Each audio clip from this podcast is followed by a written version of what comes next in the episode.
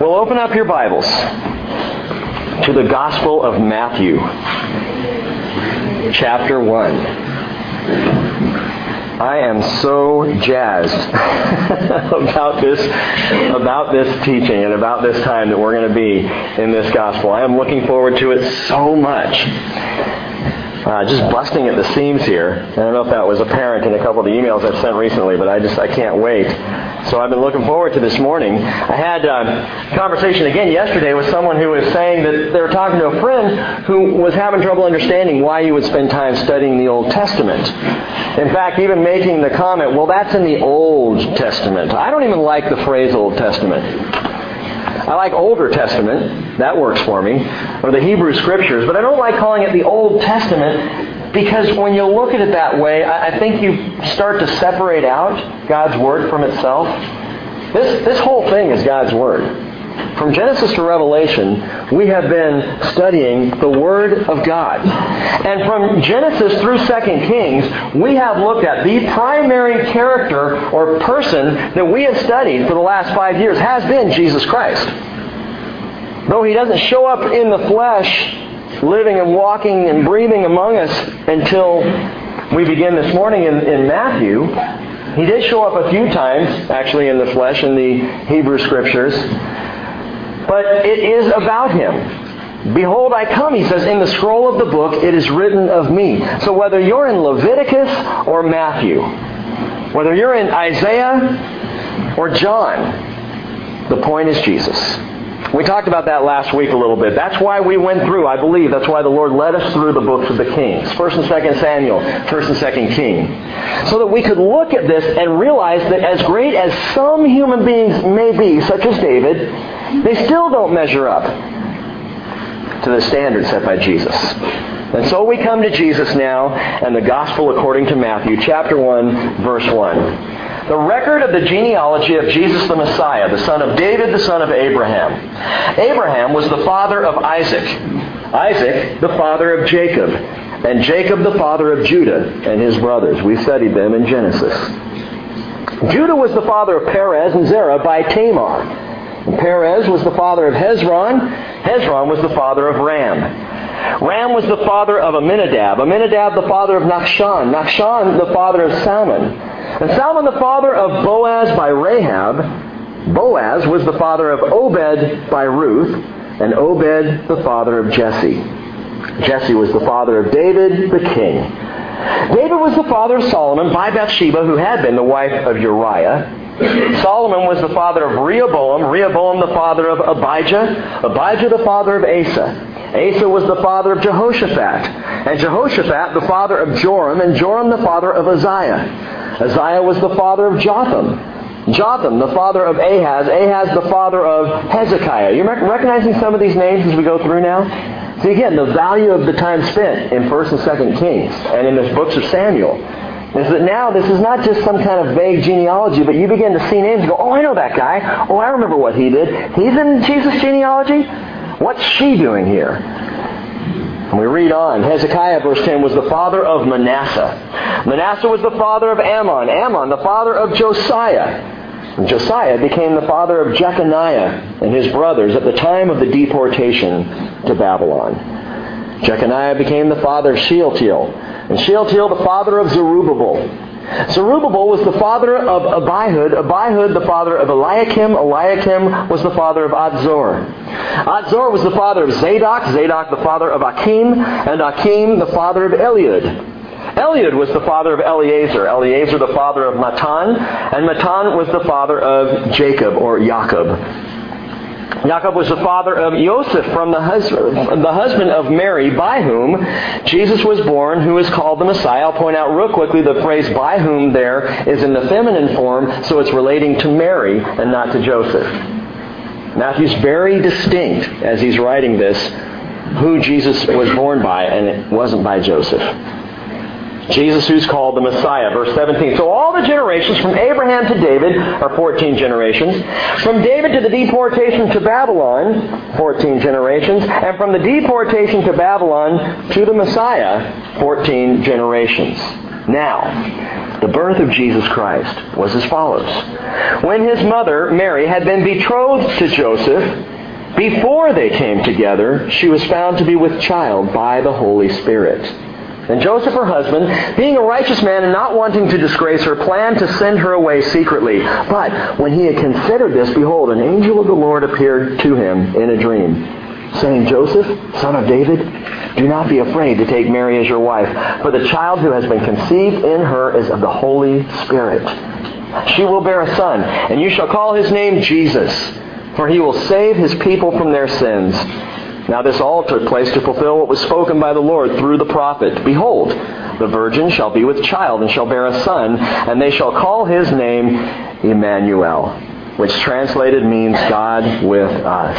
And Joseph awoke from his sleep and did as the angel of the Lord commanded him, and took Mary as his wife, but kept her a virgin until she gave birth to a son, and he called his name Jesus.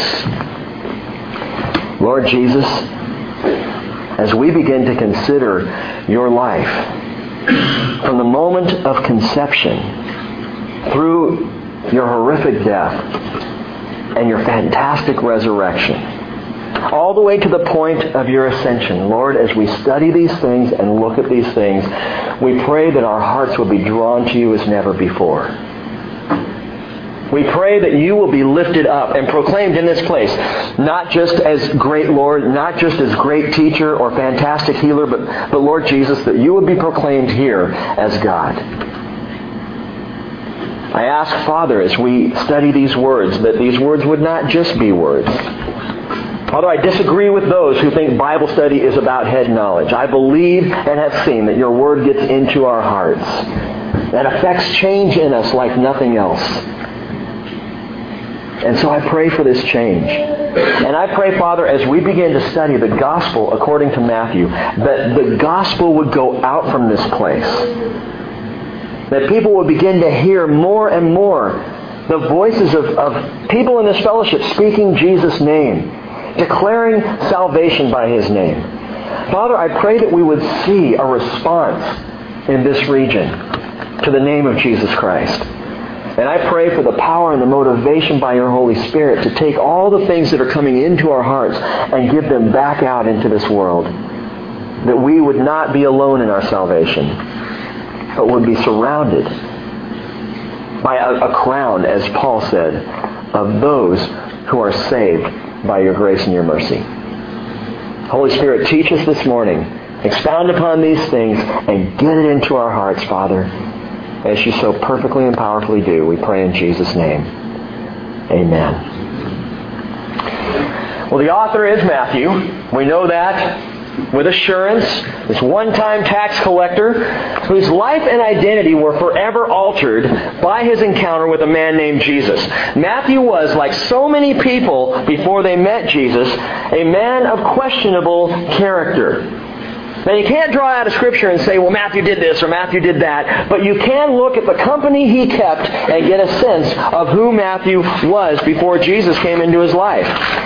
Skipping over into Matthew chapter 9, verse 9, the Bible tells us that as Jesus went on from there, he saw a man called Matthew sitting in the tax collector's booth. And he said to him, Follow me. And he got up and followed him. Now you may have heard this, but Jews in the day hated the tax collectors. Things haven't changed so much, have they? Matthew worked for the IRS. Matthew was the auditor, and the tax collectors in his day were known for bilking people for more than the actual taxes they owed. So his, his job alone makes Matthew a bit questionable.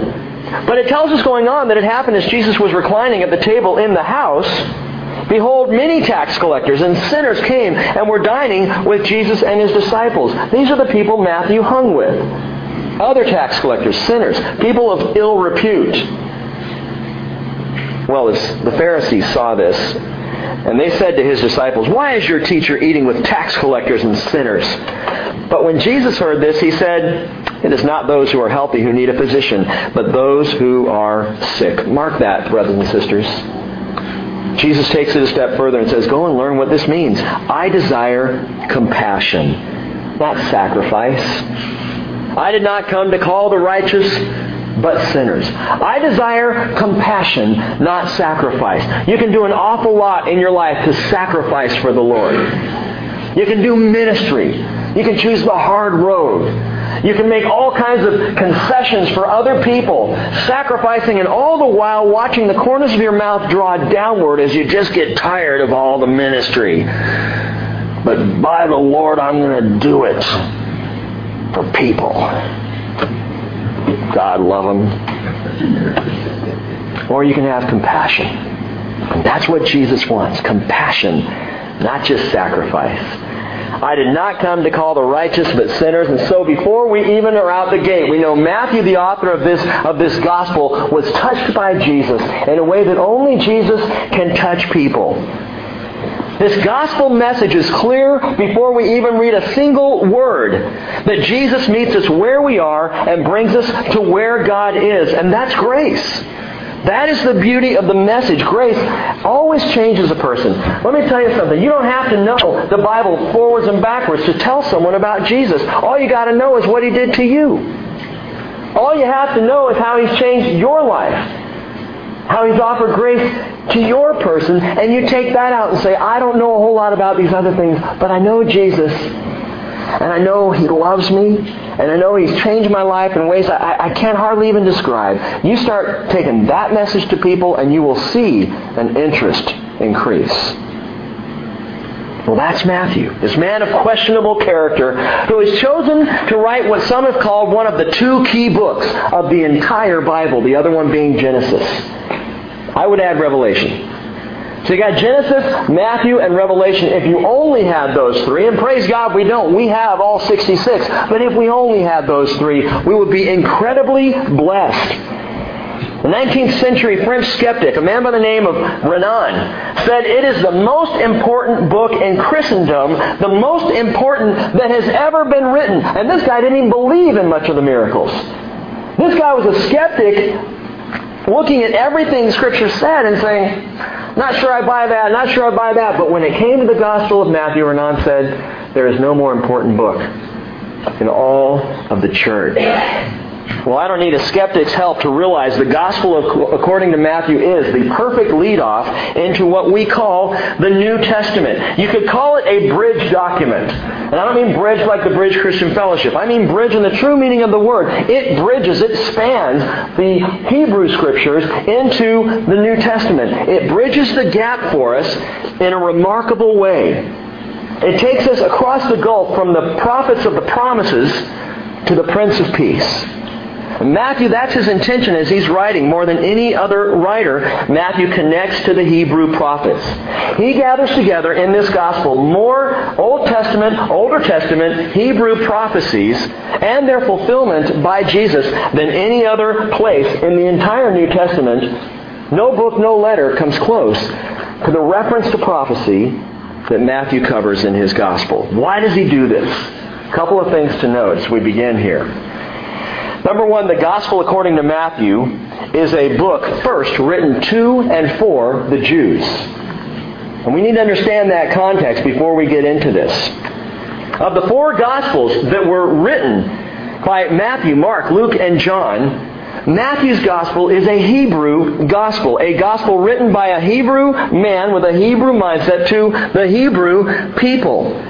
The first century church fathers were absolutely in agreement on this. Men like Papias and Irenaeus and Eusebius confirmed that the gospel according to Matthew was actually first written in Hebrew. Now we don't have that copy anymore. It was later translated during Matthew's life into Greek, but the original text, they know, they understand, was Hebrew. And this going back to men who lived in the first century said, oh yeah, there was a Hebrew copy of Matthew. That was the first that he wrote. Why is that important? Well, think about it this way. Of the four Gospels, Mark was written primarily for a Roman audience.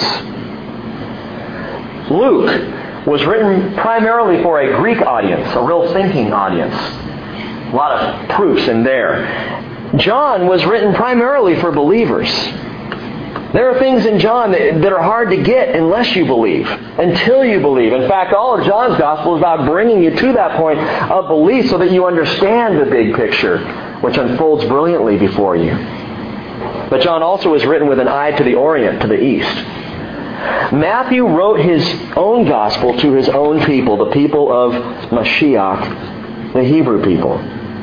Matthew seeks through the blending of prophecy with proof to document the fulfillment of the kingdom prophecies of old in the life and person of Jesus Christ. That's his intention as we begin this gospel, understand that. But there's a second reason for the abundance of the Hebrew prophecies.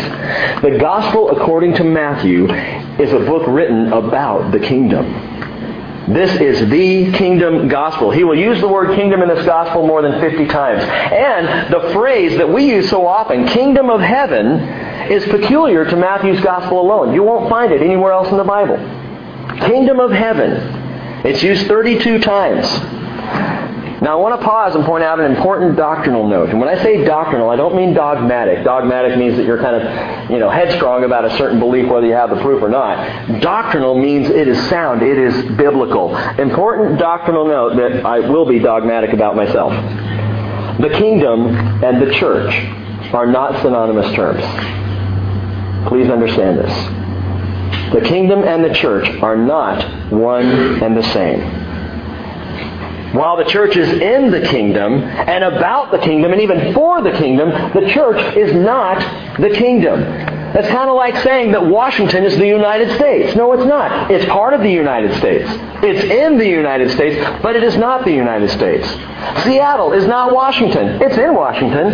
It's a part of Washington. Washingtonians live there, but Seattle is not Washington. The church is not the kingdom. It's in the kingdom, Members of the kingdom live there, reside there, are part of it, but it is not the kingdom in and of itself. What's the big deal with this? Gang, we need to understand that the kingdom is far greater than anything we have yet seen on planet Earth. The kingdom is far greater than anything that we, as the church, can accomplish or secure on planet Earth. Doesn't mean we don't try, doesn't mean we don't press forward for the sake of the kingdom. But we will not bring the kingdom to Jesus. He will bring the kingdom to us. Jesus is the great bringer of the kingdom at his second coming. Jesus said in John 18:36, "My kingdom is not of this world." If my kingdom were of this world, my servants would be fighting so that I would not be handed over to the Jews. But as it is, my kingdom is not of this realm. My kingdom is greater than this. Greater than the things of the flesh. And Matthew's gospel is written to the Jews about the kingdom. And we should already know, especially since we've just finished studying Samuel and the Kings, that this whole kingdom concept is not news to the Jews. This is not something brand new where all of a sudden Jesus came on the scene and started saying, Repent for the kingdom is at hand, and suddenly the Jews are going, Kingdom? That's an odd thought. What does he mean, kingdom? They knew what he meant. They would understand the kingdom promised to David, the kingdom that was lost or that was fast falling apart in the face of Rome and its conquest. 2 Samuel chapter 7 verse 12. You may recall the Lord said to David, When your days are complete, you will lie down with your fathers, and I will raise up your descendant after you, who will come forth from you, and I will establish his kingdom. He shall build a house for my name, and I will establish the throne of his kingdom forever. Your house and your kingdom shall endure before me forever. Your throne shall be established forever. And there are those in the church that teach, hey, when Jesus resurrected and the church was born on the day of Pentecost, that was the start of the kingdom. We are the kingdom. That all of these promises really weren't literal promises to the Jews. They were just spiritual promises, metaphors, a picture of what the church would be. I beg to differ. The language is far too literal to turn into some kind of a weak, flimsy allegory. I'll tell you what, if the kingdom is reigning on planet Earth right now, to be honest, it's a pathetic kingdom. Because it is not doing everything Jesus said it would do. And Messiah is not reigning from the temple in Jerusalem over all of the earth. The earth is not flowing into Jerusalem to meet with and worship Messiah. To celebrate the Feast of Booths, as Zechariah promises will happen in the kingdom. Well, the kingdom is far bigger than us, gang. Daniel saw it. Daniel chapter 7 verse 13 says, I keep look I kept looking in the night visions, and behold, with the clouds of heaven, one like the you okay, Annie? you know, I can handle Annie walking by. That's not a problem for me. Dog in the barn, I get it. But for goodness sakes, you got a cough, take it outside. Back to Daniel. Daniel was looking in the night visions, and he said, Behold, with the clouds of heaven, one was coming like a son of man. And he came up to the Ancient of Days and was presented before him. And to him was given, listen to this, dominion, glory, and a kingdom, that all the peoples, nations, and men of every language might serve him. Do we see that today? No, we don't. Will we accomplish that by all our effort, by all of our striving, by all of our sacrifice? No, we won't. Daniel said his dominion is an everlasting dominion which will not pass away. His kingdom is one which will not be destroyed. Then the sovereignty, the dominion, the greatness of all the kingdoms under the whole heaven will be given to the people of the saints of the highest one, and that's the Jewish people. His kingdom will be an everlasting kingdom, and all the dominions will serve him and obey him. And if you can't worship God thinking that in the future you're going to worship alongside the Jews, you better re- rethink your faith. Because the kingdom is a promise to the people of God, the saints of God who were originally the Jewish people. We don't replace them, gang. We are blessed to be grafted in with them, to come alongside them for a greater kingdom than our eyes have yet seen. Now, when Jesus arrived on the scene after 400 years of prophetic silence, the Jewish people were looking for their king and his kingdom. That's what they wanted. And they were looking so hard for the glorious reign of coming Mashiach that they missed the suffering Messiah who had to come first. How could they possibly miss it? Because they weren't studying the Word. Why does Rick keep saying, come Wednesday night, be in the Word, make sure you're getting the teaching? Why would you spend the time in Bible study? So you don't miss His coming. So you don't miss what He's doing. He is doing far more than we realize, far more than a teaching once a week can show you. I just encourage you, with this, gang. The Jewish people should have seen Jesus coming. They should have recognized the suffering servant of Isaiah 53. That chapter alone is so powerfully packed with the truth of the coming servant of God. And the Jewish people, had they read it, had they read Psalm 22, had they been studying through the Word, would have seen him coming. But they didn't. They glommed on to the kingdom and the promises of the great coming king. But they hung to that so tightly that they missed the suffering servant Jesus when he came. So what does Matthew do? He sets out to document for them Jesus is in fact this king. Jesus was the king they were looking for. It's just he had a job to do first. He had to suffer first before being glorified. And Matthew wastes no time in getting started with documentation to support Jesus as the king. As we open up to chapter 1, that's why it's here. It's interesting to me that Matthew doesn't begin on the hills poetically outside of Bethlehem. He doesn't start with young Mary in Nazareth. He doesn't start with the travels of the wise men or even with the appearance of angels. What Matthew does is he begins on paper with a list of names. That's where he begins his gospel. I'm right now in the process of working on my visa documentation for travel to Ghana so that we can go sometime this fall, I don't know when, to, to get our kids, our three kids that we're adopting. And I'm amazed at the paperwork that you have to go through. This, just to get a visa to travel to Ghana, I had to get a yellow fever vaccination certificate, which I'm still feeling, with the official vaccination stamp of the state of Washington on it. Then I have to fill out the application for the Ghana entry permit visa form in quadruplicate and in all capital letters and submit that with four passport photos. On top of that, I get to mail it along with my passport and a money order, mind you, not a personal check, a money order for 80 bucks. And then I get my visa that says, all right, you're allowed to travel to this country. All because someone in the Ghanaian consulate needs documentation. What a pain. And you know if you ever have to work on documentation for anything, it can get to be a little bit heavy. Government is into paperwork. Can you imagine having the job of sifting through all that paperwork? I, I'd drive myself nuts. I would be crazy. Unfortunately, this is how people often approach the documentation of names in the genealogies of Scripture. Let me ask you a question. How many of you have read through the Bible? Just one time through the entire Bible. Good. How many of you, when reading through the Bible, word for word, skip the genealogies? or rush through them really quickly. Yeah, blah, blah, blah, blah, blah, blah. Where's the fun stuff, you know? The genealogies there are there for a reason. And what we've discovered, even in some of the Hebrew genealogies in the Hebrew scriptures, is when we pause to look at them, when we slow down long enough to go, why is this here? It blows our minds. God is not tossing in irrelevant stuff just to pad His Word. Every word's important, gang. As you open the Gospel according to Matthew, you hold in your hands what is arguably the most important document both in the Scriptures and in the history of the world. And I'm not even talking about the whole Gospel, I'm talking about the first 17 verses. The documentation we have in verses 1 through 17 is, I believe, the most important document in history. You ever see the uh, Declaration of Independence? the original one in Washington, D.C. Have you ever gone and, and, and taken a look at that? It's, it's really impressive.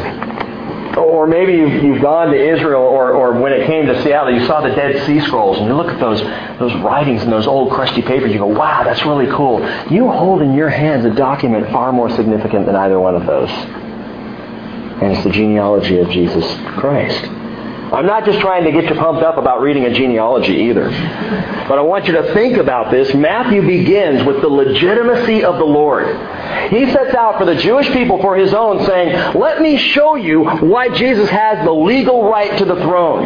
Let me explain to you why I say that Jesus Christ, the son of David, the son of Abraham, is Messiah the King. Let's start at the very beginning and give the groundwork, the documentation to know exactly who this Jesus Jesus really is. And what's great is the people of Judah, when they first returned to the land after 70 years of Babylonian captivity, they sought to restore the priesthood.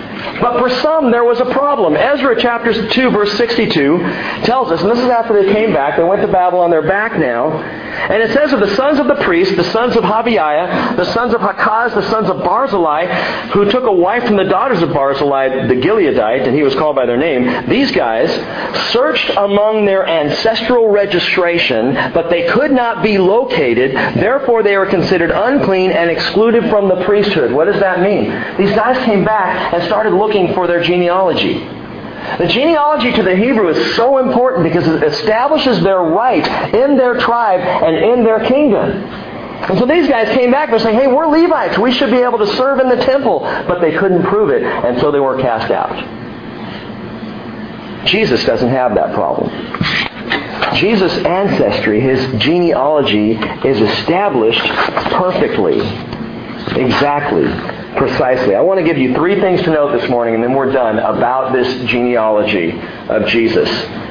Number one, this king holds a unique position. This king holds a unique position. Verse 1 says, The record of the genealogy of Jesus the Messiah, the son of David, the son of Abraham. Matthew's first sentence establishes Jesus' unique position. Through Abraham, Jesus has a unique position in the nation. Through David, he has a unique position on the throne. Now, Jesus said this, John chapter 10, verse 1. He said, Truly I say to you, he who does not enter by the door into the fold of the sheep, but climbs up some other way, he is a thief and a robber. But he who enters by the door is the shepherd of the sheep. Jesus entered by the door. Son of Abraham, son of David. The line is legal. The line is accurate. He is one of the Jewish people. He came in through the front door, not sneaking in, not climbing over the wall. The fold that Jesus is talking about is Israel, and Jesus the shepherd came in through the front door. But notice the order in which Matthew already uses these first two names. It's unusual. He says, Jesus the Messiah, the son of David, the son of Abraham. It should be the other way around. It's backwards. She'll be the son of Abraham, the son of David, because Abraham came first. The son of Abraham, Isaac, Jacob, Judah, on down to David, as we read down in verse 6. Abraham normally would come first. Why does Matthew write it the way he does? To establish the preeminence of the king over the promise of the man. The preeminence of the king over the promise of the man. Again, he holds a unique position. The promise was made through Abraham. Genesis 12:3, I will bless those who bless you, and the one who curses you I will curse, and in you all the families of the earth will be blessed, Abraham. So anyone who is a part of the family of Abraham is a part of bringing this blessing to the world. The promise is given to the man, and it's an important promise. But the preeminence of Jesus comes through the line of David, comes through the rule of David the king. It's Jesus' right to rule that makes the promise of Abraham possible. Does that make sense to you? The fact that he is son of David makes the fulfillment of the promise to Abraham possible. In other words, it's Jesus' greatness that yields his grace.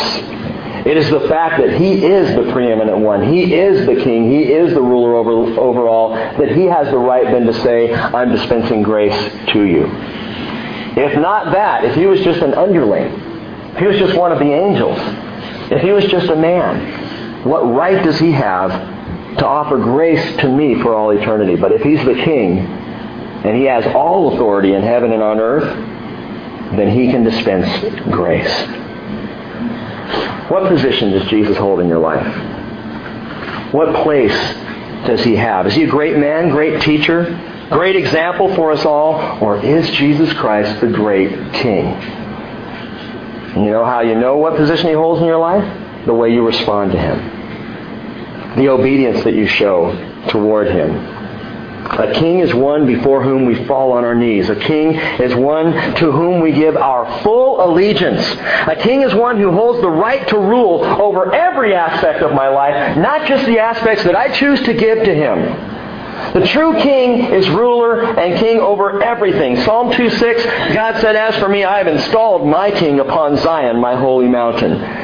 Matthew 28:18, Jesus said, "All authority has been given to me in heaven and on earth." And Philippians 2:10 says, "At the name of Jesus, every knee will bow of those who are in heaven and on earth and under the earth, and that every tongue will confess that Jesus Christ is Lord to the glory of God the Father." And I'll tell you what, if Jesus shows up on a Wednesday night, every knee's going to bow wherever you are. If Jesus shows up when you happen to have a racquetball game planned, every knee's going to hit the ground. If Jesus shows up when you're doing something incredibly important for work, you will be on your knees. Because a king demands that kind of worship. Is Jesus your king, wherever you are? Does he hold that unique position in your life? What's interesting about this genealogy, by the way, is that the enemies of Jesus never questioned it. You go through the four Gospels, you don't have a single time when the scribes or the Pharisees or the Sadducees come up and try to question the legality of Jesus' genealogy because anybody could find it. All you had to do was go to the temple. They keep all the records there. All the genealogies of all the people and say, okay, we want to find out about this Jesus of Nazareth. Is it, as they say, is he one of those, you know, the son of David, son of Abraham? Is that true? Oh, yeah, it is. Follow the line. It's exactly true. Course, after the burning of the temple in AD 70, all those genealogies were lost. Which is amazing to me because just prior to that, Matthew wrote his gospel, and the only surviving Hebrew genealogy we have is that of Jesus Christ, the one and true King.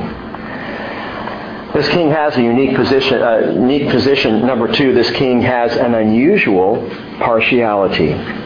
You Bible students know there's another curious characteristic in this listing of names, and it's the presence of five women. And not just any women. It's unusual for a woman even to be listed in a Hebrew genealogy. Go back into the Older Testament scriptures and look it up.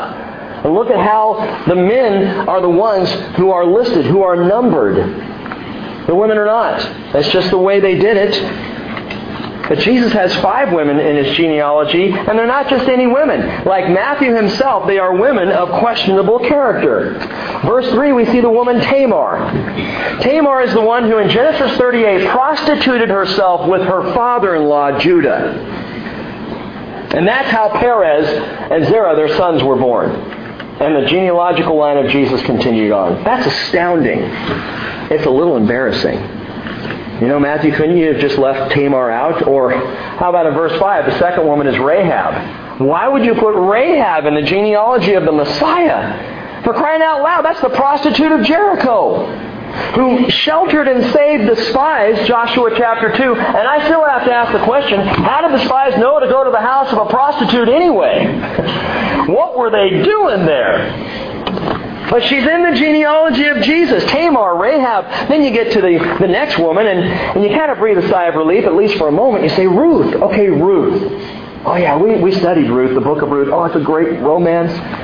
She's a faithful woman, hanging with Naomi, coming back into the land. We love Ruth. Well, there's a problem with Ruth, too. Deuteronomy 23, verse 3 says, No Ammonite or Moabite, which is what Ruth was, shall enter the assembly of the Lord. None of their descendants, even to the tenth generation, shall ever enter the assembly of the Lord. So along comes Ruth, and wonderful person though she is, faithful though she is, how in the world does she get into the Hebrew lineage of Messiah? I'll tell you how. Grace. She gets in the same way you get in. The same way I get in. Ruth chapter 1 verse 16, Ruth said to Naomi, Do not urge me to leave you or turn back from following you.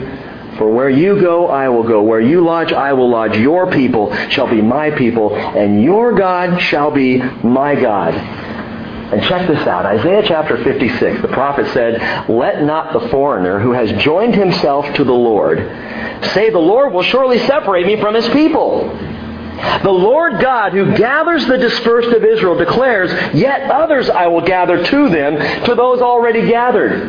In other words, if you make a decision for me, the Lord says, even to Israel, if you decide to take me as your God, you're in. Even if you are not born of Hebrew lineage. Even if you're a Moabite like Ruth, yes. Even if you're an outsider Moabite like Ruth, you are the foreigner. I am the foreigner. And when we join ourselves to the Lord like Ruth, the curse is lifted. The next woman we see here is in verse 6, Bathsheba. You know that story. Still cracks me up that her name is so closely tied to the first time David saw her taking a bath. You know, so it's real easy to remember her. I, first time I heard that story, I never forgot the name Bathsheba after that. And here she is in the genealogy of Jesus with these other women of curious and questionable character. And yet, all of these women are counted in the genealogy of the king with unusual partiality, with glory, with dignity, with honor, which, ladies, is how the Lord views women, with dignity and honor and love. Something the world does not understand about Christianity is though men are called to lead, women are also called with dignity and honor. Women are loved and elevated and respected, not demeaned. The world would say, oh yeah, Christians are bigoted and Christians are hard on women and Christians are all about the man thing. And that's not true.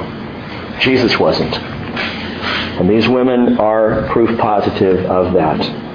Ironside said, What a list this is! How it tells of the grace that is in the heart of God who, in His sovereignty, chose to bring these five women into the line of promise. And I said, Well, five women, I only count four. Well, down in verse 16, another woman is mentioned, Mary. Sweet young Mary. And Matthew makes a subtle shift here.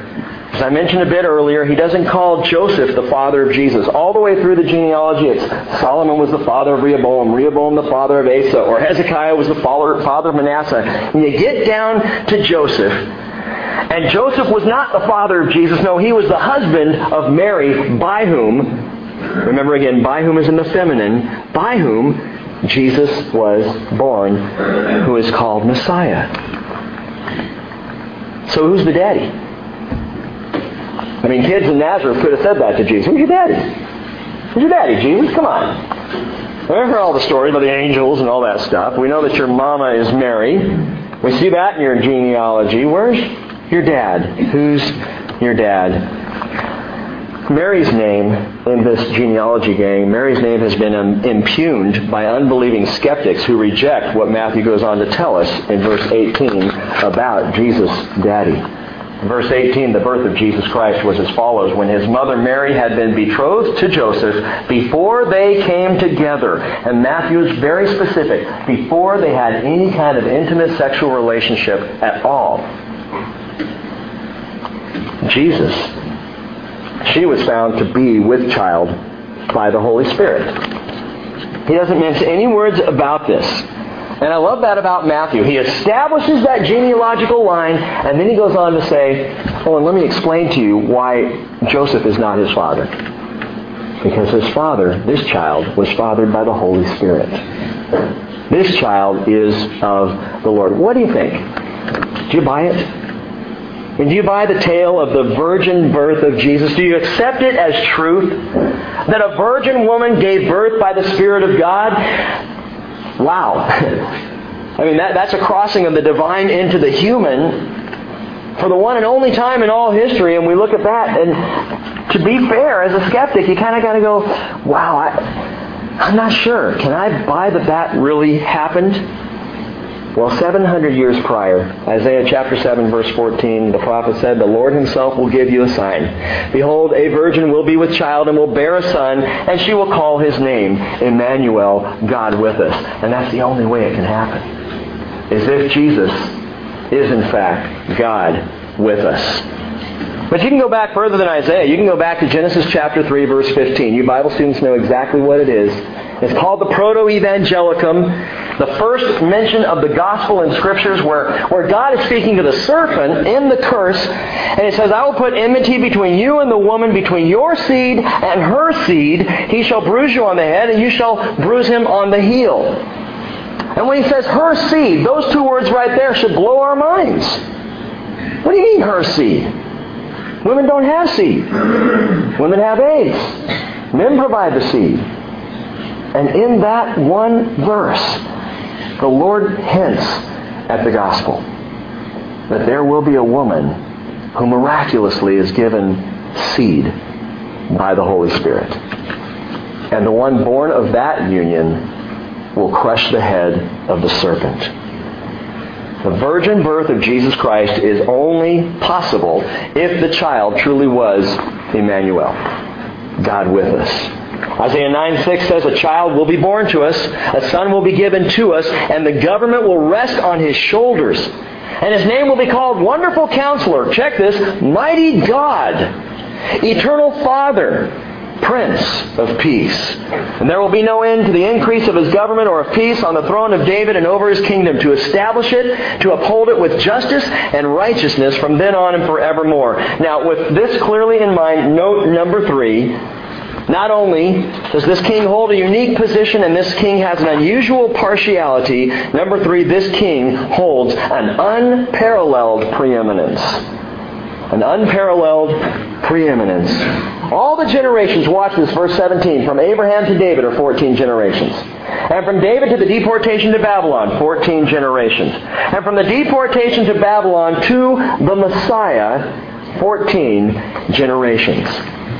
And what's great about the genealogy given in Matthew is we can count it. We can track it down from beginning to end. 14 generations, chapters or verses 2 through 6. And then 14 generations from verses 6 through 11, counting the names. 14 generations from verses 12 to 16, but there's a problem. Because if you really track these names down, what you end up with is 14, 14, 13.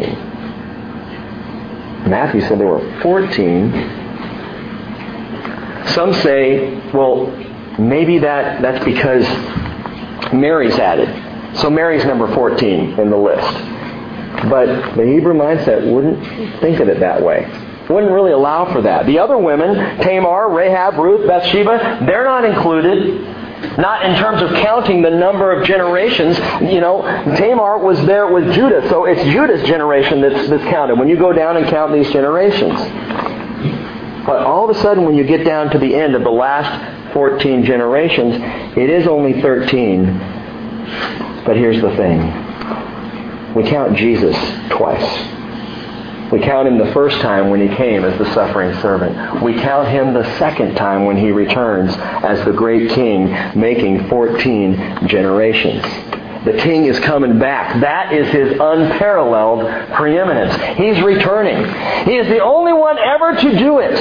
To come once, to die, and go away, but then to come back and to rule and reign in his kingdom as he's promised to do. Colossians 1.18 says he is the firstborn from the dead, that in all things he might have the preeminence. Pilate, when he was questioning Jesus before the crucifixion, said, So, you are a king? John 18:37. And Jesus answered, You say correctly that I am a king. For this I have been born. And for this I have come into the world, to testify to the truth, and everyone who is of the truth hears my voice. And my friends, as Matthew will very clearly show us, the king is coming again. Something else that's very exciting about this book is if we pay close attention, we will see the signs that Matthew is describing, that Jesus speaks, and I believe we will recognize that we are in that final season when the King will return. There's one last thing in this opening documentation I want to share with you this morning. Go back and look at verse 1 just one more time. The record of the genealogy of Jesus the Messiah, the son of David, the son of Abraham. Matthew begins his gospel using this phrase, the record of the genealogy of Jesus the Messiah. Literally, literally, it's the book of the generations. The word record is translated there. It makes sense. It, it, fits. But the word in the Greek and originally in the Hebrew, we can assume, but we know the Greek word there is book. The book of the generations. So what? What's the big deal? It's only used one other time in the whole entire Bible. Two places you can find this book of the generations. You might expect to find it back in Malachi or, or maybe Zechariah or Haggai, but you won't. You'd think you'd find this phrase, the book of the generations, well, somewhere back maybe in the genealogies of the kings, but it's not. So you'd think, well, Numbers, of course. The book of the generations, that's got to be written down in Numbers. It's not there. You have to go all the way back to Genesis. In fact, Genesis chapter 5. Would you turn back there?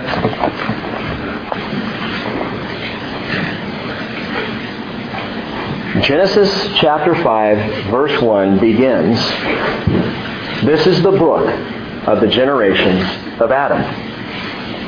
Well, that's kind of a cool coincidence. Oh, there's far more to it than that. Matthew beautifully contrasts the book of the generations of Adam with the book of the generations of Jesus. Adam being the first Adam and Jesus being the second Adam. Adam being the one, Paul says in the book of Romans, by whom sin came into the world. Jesus being the one by whom we have the curse lifted and salvation from sin. The first Adam and the second Adam. The book of the generations of Adam, Genesis 5.1. The book of the generations of Jesus Christ, Matthew chapter 1, verse 1. But there's still more to this. You Bible students may remember this.